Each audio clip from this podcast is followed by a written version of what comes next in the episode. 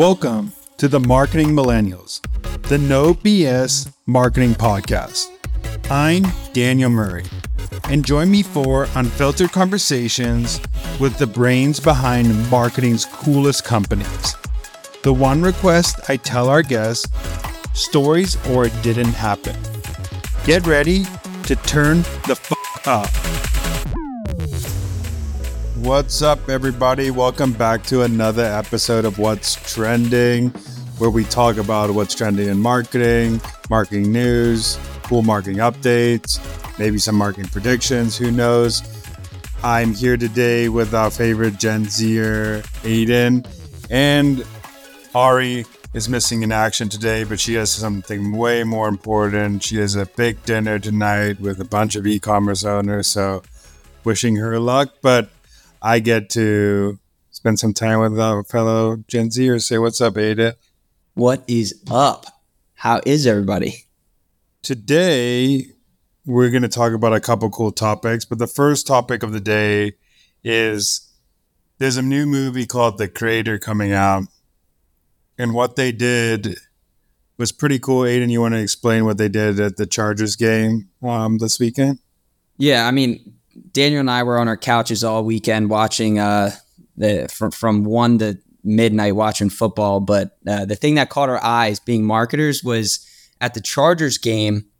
There were AI robots put in the stands, scattered throughout the stadium, mimicking characters in this new movie that Daniel said, the creator, and they look so creepy. I, I you should look them up right now. Just look up the creator Chargers game it's like a real person face with like this metal on their neck and they're just planted in the middle of the stadium.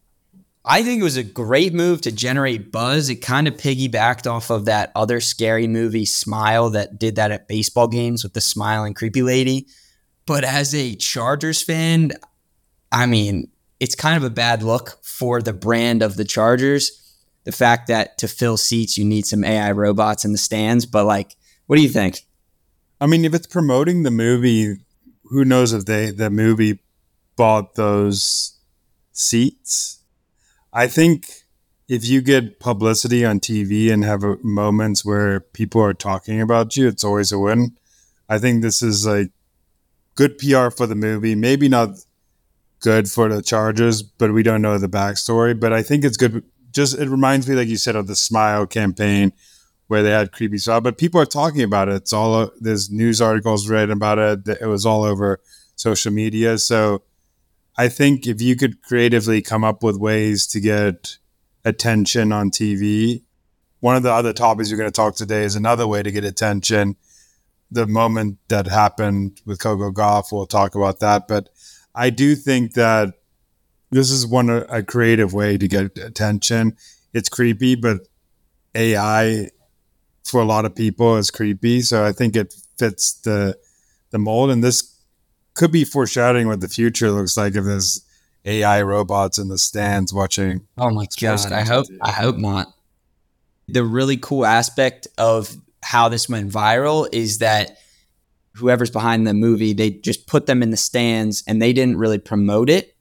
It was like the fans tweeting or sending photos to reporters or something sitting next to these robots. So it was really like guerrilla marketing 101, which is is cool to see that work. One of the best rules of marketing is you have to do something different to stand out. You got to zig when everybody zags. You got to find ways to get attention that's free. And when you do something that stands out, people talk about it, people share it. It starts going viral. So I think a well executed campaign like this could be great for a movie or could be really bad. It turns out this did well. And I mean, the Chargers are on the climb as a good NFL team. So it works for an LA movie, an LA based movie to fill seats at a, an LA sports game. So I think it's was I think it was a very creative move on the parts of the movie or the creator. Um, I want to go into the next cool moment. So, U.S. Open happened this past weekend. A American won the U.S. Open. women's Coco Gauff. She crushed it. She won her first at the US Open. But what I want to talk about is New Balance sponsors her. And what's cool about this is they got shirts made. This is talk about a well executed campaign that happens not in very many moments. So they sponsor Coco Gauff. They got shirts made that says "Call me champion," but it has "Call me Coco" crossed out champion. And her whole family wore the shirts. She wore the shirts. It was posted on social media. It was on TV. And after the game, there you saw a spike on people searching for it. And the coolest part is they already had the shirt for sale on their website. So the timing of this campaign by New Balance was impeccable. But the thing about the, a campaign like this is it's a 50 50 shot. Coco could have lost and they did all that work for nothing. But the upside was huge that they got inventory for this in time. They got the shirts already made and they had faith in their athlete Coco for winning. You touched on it, like the timeliness was massive, but in tandem with that, the cohesion and how, like you said, her parents were wearing it and she was wearing it and it was up on the site. It was perfectly executed. It caught people at a time where like emotions are high. Their favorite tennis player just won, and it's like, oh, impulse buy, impulse buy. Look, she's wearing that. That's sweet. Let me got like I think it, it was a perfect storm. Also, I think the two biggest people that were talked about at the U.S. Open were the two Americans, Ben Shelton, Coco Gauff. And what's cool about this is that she was ready the talk of the tournament. So was Ben Shelton, and it was just so timely because there was so many celebrities in the stands. It was the largest selling U.S. Open. It was so well executed by a New Balance as a sponsor to do this. Um, and you don't get many chances as that as a sponsor of an athlete like that because who knows it when when she was gonna win but she got they made this win. It was on home turf. It was just a perfect execution of a campaign that was really 50-50 because Sabalenka is number one in the world so she was playing the number one tennis player in the world. So it was a 50-50 shot. Big win. The next thing I want to go talk about is um, Steve-O Voodoo Doll by Liquid Death. I'll make a note about this and I want to get your um, Gen Z take on it. But the reason why I want to talk about Liquid Death and selling, for people who don't know, they created a doll. It's sold out on their website right now. But one of the metric that shows you have brand is people buy your merch. And this is a water company people. This is not like a t-shirt company. It's not anything. This is a water company that has built a huge brand and people are willing to buy their stuff. What's cool about this is that people are willing to buy anything Liquid Death puts out because they have built a strong brand and it shows the importance of building brand affinity with your audience. Being a Gen Zer, Steve-O is a little out of my I guess, target demographic. I didn't grow up when he was as big, but he's starting to make a little bit of a comeback. And I'm a Steve-O fan, and I'm a big fan of this like collaboration just because it makes sense. Like Liquid Death is chaotic as a brand. Like they take risks. Like they've done blood on skateboards using Tony Hawk's blood. Like no other brand would do anything remotely close to that. So they're chaotic. Steve himself is chaotic. He does crazy stunts. He's known for his stunts.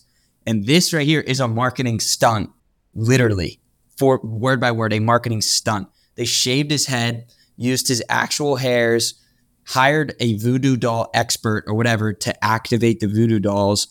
So this is like a legit stunt. Who knows if it's like if that stuff actually works? I don't know. I don't believe in it, but to each their own. And I think the alignment and how true to both brands it is will really make it successful. Liquid Death is a king of partnerships. They did a candle that they partnered with Martha Stewart back in the day that Ari ended up buying. they did the Steve Doll collab. They did the Tony Hawk. They just doing some cool collabs that work with their brand. So if you have a brand, you can do this. meaning like not a brand, like you've built a brand that does cool marketing that people will buy your stuff. The last topic I want to go into is LinkedIn removing inactive followers from your company page. What are your thoughts of LinkedIn doing this? What are your thoughts on that? I think initial reactions with people would be like upset, like, oh no, my follower count decreased. But actually, I think it's a good thing. And we do this, like, you do this with emails, right? And cleaning out emails to keep the list healthy. So, why don't we do this with followings, right? Like, it'll give you, the marketer or the business owner, a more accurate representation of your audience and your engagement. I think it's a good thing especially there's a bunch of bots on all these platforms and like really this will show like who who has true community and who has people with just a mass amount of followers and like you'll see their follower count decrease what do you what do you think daniel the two points you made is one you will see who cheated the system and hacked the system by the follow counts two i think it's good to periodically clean out inactive people your list or out of your followers. So you know who are your true followers and who are real people in your followers. So you know how many people you actually have potential to reach, especially on social platform. I do see the side that some people who actually have built audience that didn't cheat spent a long time doing that. And I know follows a vanity metric, but it also is a metric to show that you have a huge audience, which in, in turns people will want to work with you because you do that. I know it's a bad thing to say, but it's social proof. Uh, it's credibility. Yeah, you have more followers. So I think on the side that it's, I'm pro for the cleaning out thing. I think the only con I could see is that people did spend a lot of time building the audience the legit way, and they didn't really weren't really transparent what they said was what is inactive. But if they were really truly bots following, they shouldn't have had those on the platform already. So they should have been taking care of that a long time ago. But I, I'm glad it it happened. Now I could I could see on my company page what are true. The one thing that they haven't found the solution yet to is cleaning out people who just add you add as a employee on your company page because Mark Millennials oh has 850 employees, and we we have two, really three people who work for the Marketing Millennials. So it's not an accurate statement, but it does show credibility, so I can't hate on it. but any other things you want to bring up in the marketing world this week? This is super specific to people who watch football, but the job that Deion Sanders has done in marketing and branding Colorado football is insane. If you just Google this, if you're not familiar, just within the last year or so, the University of Colorado went from quite literally the worst college football program to now gaining over 100,000 followers in the last year and really becoming like they're they're media as good as they are on the field. They're a media empire now with all the personalities they have on the team and everything. It's like a, it, I think in a year or two, it'll be a great case study. For you people who don't know, it's so hard to flip a team from one and 11 to 12 and I mean, to winning, they doubled their wins already in the first two games. Yeah, in two weeks. And their stadium is sold out their first game. And it was harder to get a ticket to that than an NFL football game, which is insane. Mm-hmm. And Colorado is not known as like in the last 10 years as like a football school. So it's crazy to see that. Yeah, not at all. The turnaround. Also, how he's attention to the media, how he's took attention of famous people to come there. It's a, it's a cool thing to say how he's made it. It's swaggy. It's just a, a cool case study how people, creators, human beings can change the dynamic of a whole organization. And that's a, the power of a creator changing the, your your whole organization. Like one person hiring one person or hiring a bunch of great people. Also, what he did was recruit some of the best people in the, the nation who wanted to work for a great leader.